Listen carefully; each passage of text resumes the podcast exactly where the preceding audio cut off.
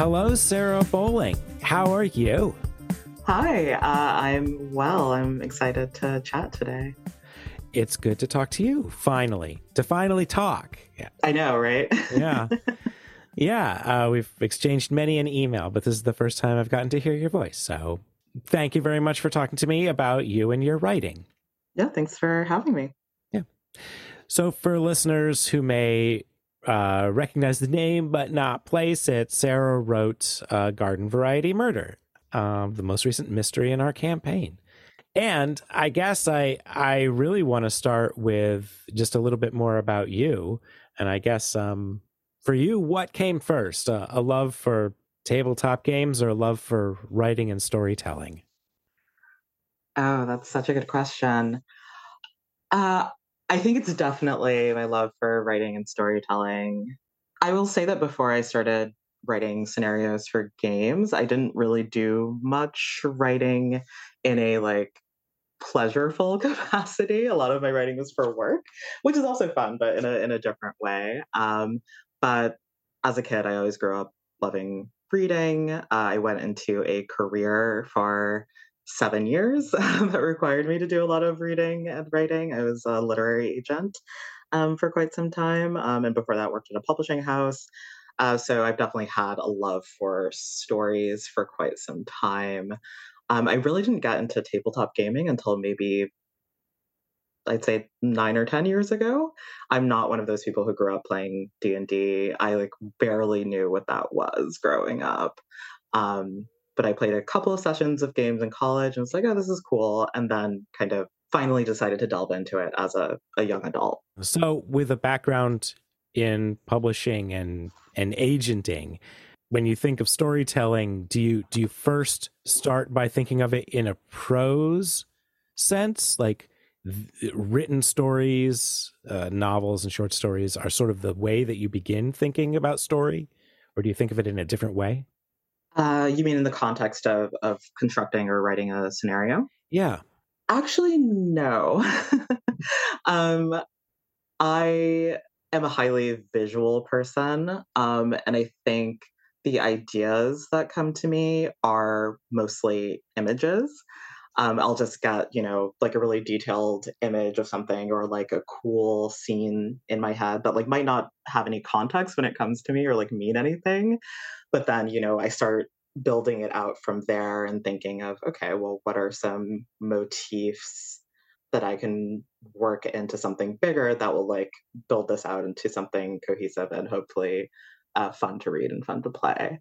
Um, I do definitely think about the quality of the prose that I write. Um, I hope it's decent.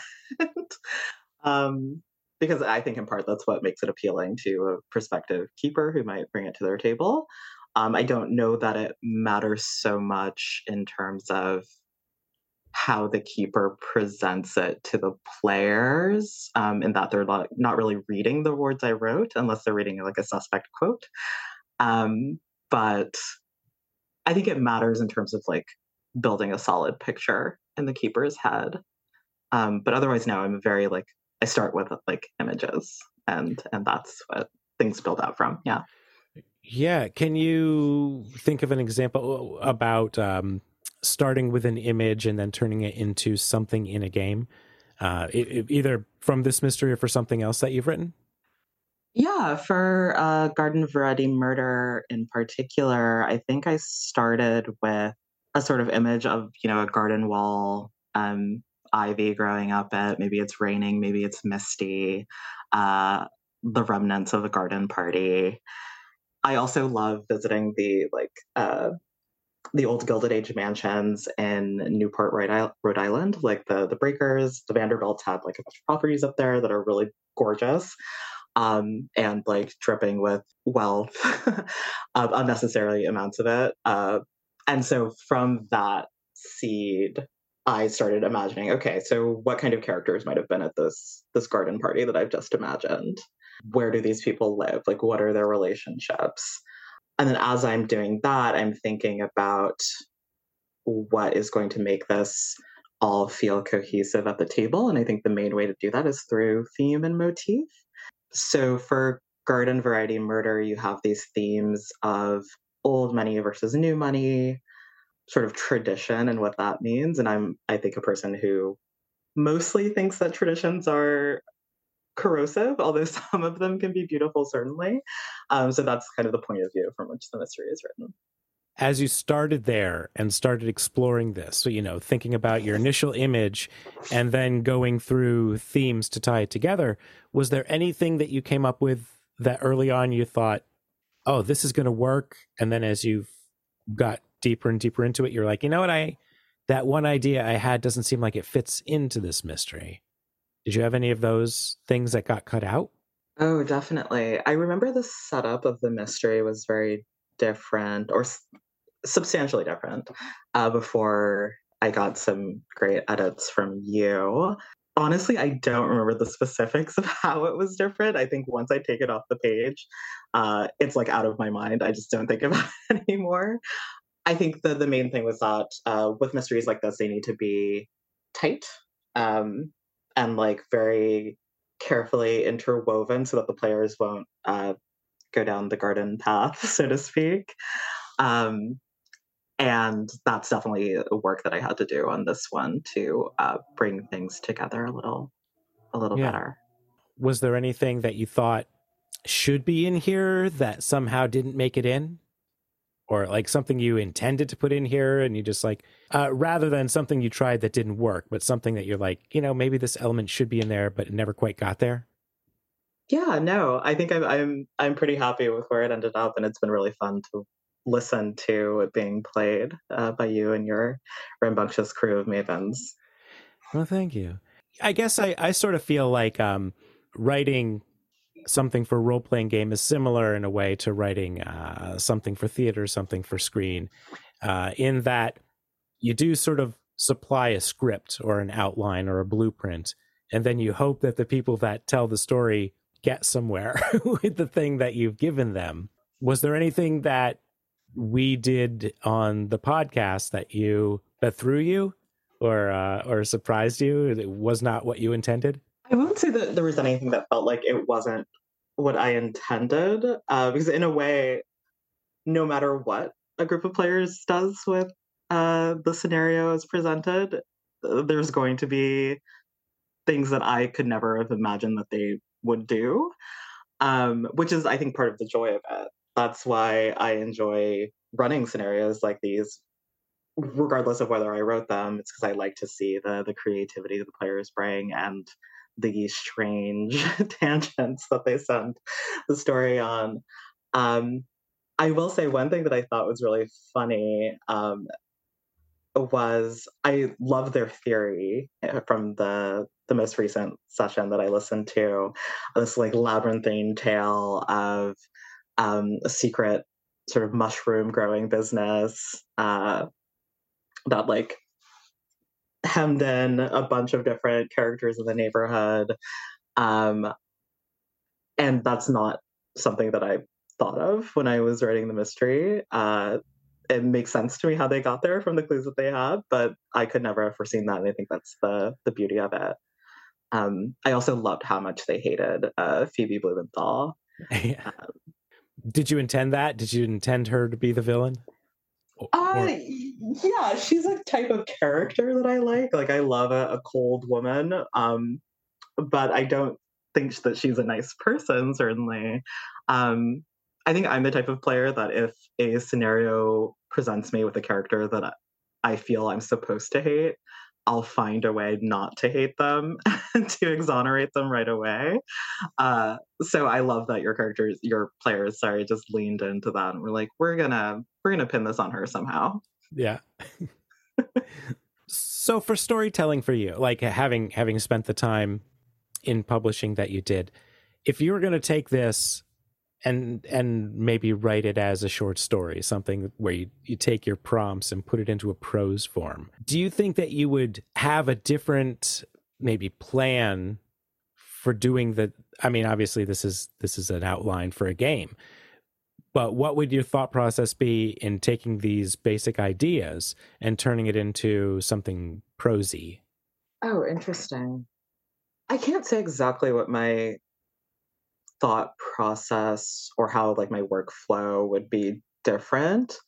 Um, but I can say I think my approach would necessarily be completely different, right? Because for scenarios like these, you're emphatically like not writing a story. You're providing the keeper slash the table with an inciting incident, something that like from which they can imagine um, an interesting twisty story.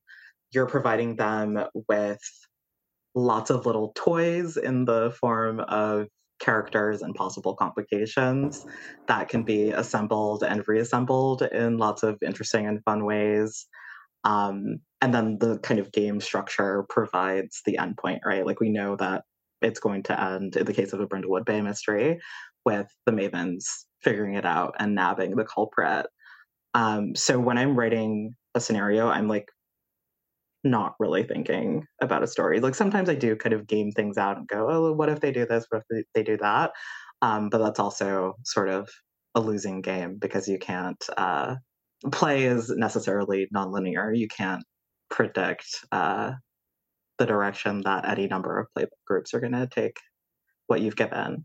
So that's a roundabout way of, way of saying that I don't know, but I would be thinking about it completely differently. Um, it would be a completely different approach. I think fiction, writing fiction and writing uh, for games feels like two very different pursuits to me in terms of structure and approach. Yeah. I guess for Brindlewood Bay in particular, well, what brought you to Brindlewood Bay? How did you find this game? I actually played a different Carved from Brindlewood game. Sorry, Carved from Brindlewood is the kind of umbrella, uh, the mechanical umbrella under which Brindlewood Bay and uh, The Between, which is a game about Victorian monster hunters um, and public access. It's about young adults in 2004 investigating creepy analog horror type threats. Um, there are a bunch of different games under this umbrella, and The Between is the one that I actually came to first. Um, and it's probably the one that's more uh, instinctually my vibe. It's very dark, it's very sensual, and that's the type of play that I enjoy most often. So through the between and like loving those mechanics and loving the stories that I got to play out there, uh, I came to Brindlewood Bay, and actually, like my first published game scenario was uh, written for the Between. Um, so yeah, I, I got into the pipeline through there. Yeah, I do want to know more about your other writing, but I guess to sort of finish the the Brindlewood thought with this game in particular, is there a thing that you come to it with as far as your like writing approach? Sure. Well, at baseline, I tried to make sure that every suspect has an ingrained motive, one that's suggested by like either who they are and their kind of role in the scenario, or that is just, you know, for example, um, in a garden variety murder, Oscar and Eugene's marriage is sort of on the rocks, and that could be a reason why Oscar would want to off his own husband. Um, you have Phoebe, who does not want the garden walk to be happening, and Oscar happens to be the co chair of it this year. Um, we have like motives that are built into the character descriptions. And I think that's helpful for a keeper, um, even if the players eventually and inevitably decide that the motive is something completely different. Um, a lot of the early Brindlewood Bay mysteries don't have that sort of thing built into the characters necessarily, but I think I do think it's helpful.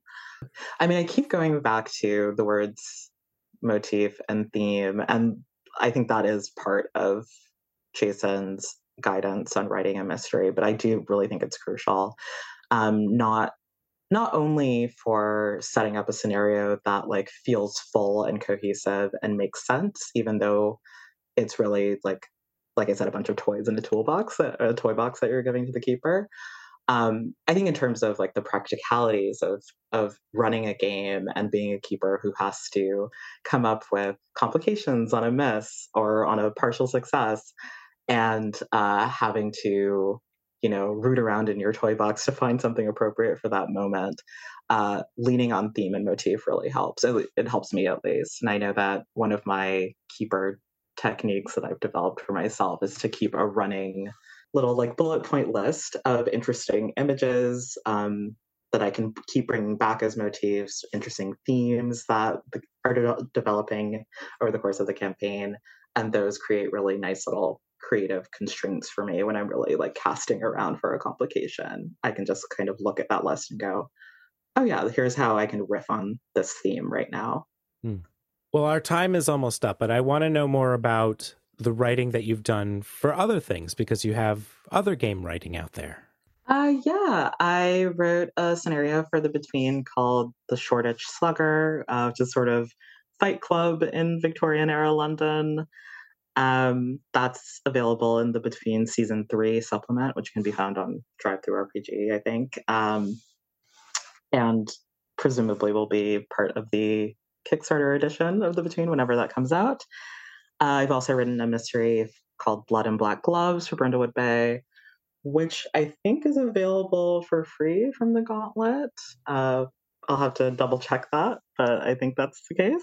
Um, I've also written for this uh, great GM-less implementation of the Carved from Brindlewood mechanics called Paranormal Inc. by Alicia Furness.